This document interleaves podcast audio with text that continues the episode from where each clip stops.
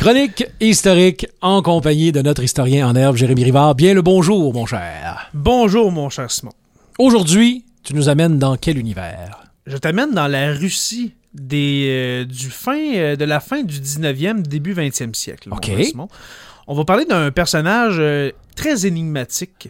Euh, Connais-tu Rasputin? Est-ce que ça te dit quelque chose? Ouais, ben la, la toune disco de Bonnie M, là. Ouais, ben justement, peut-être que je vais te la demander en demande, en demande spéciale la semaine prochaine. Pourquoi pas? Oui, parce que ça a un lien. C'est vraiment une chanson sur euh, le personnage que je vais vous, euh, que je vais vous présenter aujourd'hui qui s'appelait Grigory Efimovitch Rasputin. OK. OK, qui est né en 1869 en Sibérie et puis qui est mort en 1916 à Petrograd en Russie.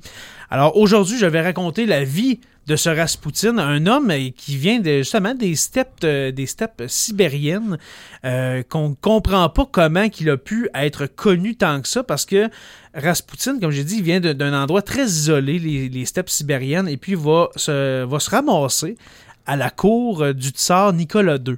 OK? Et puis, on va expliquer aujourd'hui comment il a pu se rendre jusque-là. Rien de moins. Euh, rien de moins. Et puis, son existence même va amener la révolution russe de 1917-18. Alors, c'est vraiment un personnage très important dans l'histoire russe, ce, ce, ce Grigory euh, Rasputin. Alors, il vient d'une famille de, de, de riches, pas pas de riches, mais de propriétaires terriens. Ses ses parents, son, son père a des terres, etc. Alors, euh, Rasputin, la famille Rasputin est très euh, aisée par rapport aux autres Sibériens, si je peux dire, même les autres Russes de cette époque-là. Mhm. Euh, dans son enfance, il va vivre par contre un épisode très traumatisant. Il va tomber dans le lac gelé. Il va transpercer la glace et puis il va faillir mourir. Lui et son frère vont tomber dans, dans ce lac-là et puis vont, vont survivre. Mais Rasputin, Grigory, ok, on va l'appeler par son petit nom, Grigory, euh, lui, va rester très marqué de cet épisode-là et puis il va changer du tout au tout. Avant, c'était un enfant très normal, un enfant que, comme tous les autres, mais après cet épisode-là, il tombe très mystique, très, très religieux, très, c'est ça, très, euh, avec un niveau de, de mysticisme de- très, très, Très prononcé. Ouais, très, très, très prononcé. Et puis, euh, on dit qu'à l'adolescence, premièrement, on dit qu'à l'adolescence, il devient débauché, il devient alcoolique à l'adolescence, euh, bagarreur et coureur de femmes. Alors, il va courir les femmes plus vieilles que lui. Alors, il est complètement, complètement déconnecté, ce jeune-là. Euh, il y a vraiment de, gros problèmes. Et puis, en plus, il dit qu'il a des visions, des visions euh, religieuses. Il, y a, des visions de Dieu qui parlent de Jésus, etc. Et puis aussi, il dit qu'il a des pouvoirs de guérisseur depuis qu'il est tombé dans l'eau, et puis de voyance. OK? OK. Fait que, jusqu'à date, tu vois le, le genre de bonhomme que je te Oh oui, euh, tout, tout- tout un personnage, il, là. il- il y a de l'air, il a de l'air dérangé, mais on va voir que c'est plus la semaine prochaine, mais on va voir que il était pas si, tu sais, il est vraiment euh, bizarre, C'était- mais c'était pas si loin que c'était ça pas de si la loin de la réalité, exactement, exactement. Il va se marier en 1888. Il va avoir cinq enfants avec une dénommée Praskovia Fiedorovna, qui n'a rien à voir avec Sergei Fiedorov. Non, non, c'est- ok? Là, c'est pas, pas sa grand-mère. c'est pas sa grand-mère. Alors, euh, ben, Praskovia Fiedorovna. Et puis, est-ce que tu as remarqué euh, que les femmes ont, ont toutes un patronyme avec un A à la fin? Oui, Oui, c'est parce que les femmes n'ont pas le même nom de famille que les hommes. Alors, mettons que le père de, de, de Pra- Praskovia, c'était, mettons, monsieur Simon euh, Fiedor- Fiedorov. OK? Mais les femmes, on rajoute un A ou un NA. Alors, ça devient Fiedorovna. OK. Ils ont tous un nom euh, de famille avec un A pour OK. différencier. Je sais pas pourquoi. J'appelle ça comme ça. C'est comme ça dans le temps. Exactement. Et puis, malgré qu'il est père, ce cher Gri- Grigory Rasputin, il va partir en pèlerinage, des longs pèlerinages de plusieurs mois euh, en Russie, même en Europe de l'Est. Il va aller en Pologne, en Grèce, etc. Il se promène un peu partout pour prêcher un peu et puis euh, pour montrer ses, ses talents de guérisseur. Et puis, il va se faire un nom. Il a vraiment un talent pour guérir ce, ce Rasputin. Et puis, en 1903, quand il va revenir de, de- de l'un de ses nombreux pèlerinages, il va laisser de côté sa famille, ok, sa femme et ses cinq enfants, pour s'en aller à Saint-Pétersbourg, qui est la capitale de la Russie euh, euh, des tsars à cette époque-là. Et puis, il veut être accueilli par le tsar et sa famille en personne. Il veut approcher la famille royale. Et puis, euh, ce n'est pas tout le monde qui peut approcher le tsar et sa famille.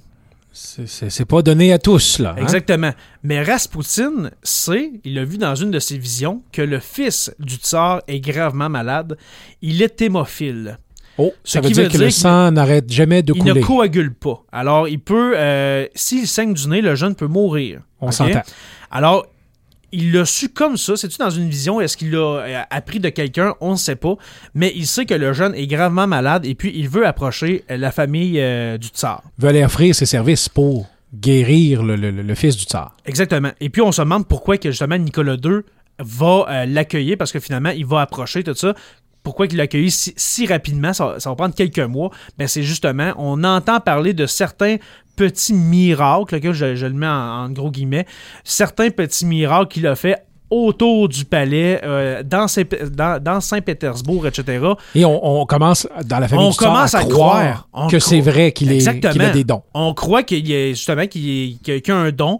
Et puis on se dit qu'est-ce qu'on a à perdre? On va l'approcher du euh, tsarevitch Alexis, euh, le, le fils du tsar. Et puis la tsarine, la femme qui est la reine, qu'on appelle une tsarine, euh, la tsarine Alexandra, la femme de Nicolas II, est très impressionnée par Raspoutine. Elle l'appelle mon sauveur, mon maître. OK, ça va jusque-là.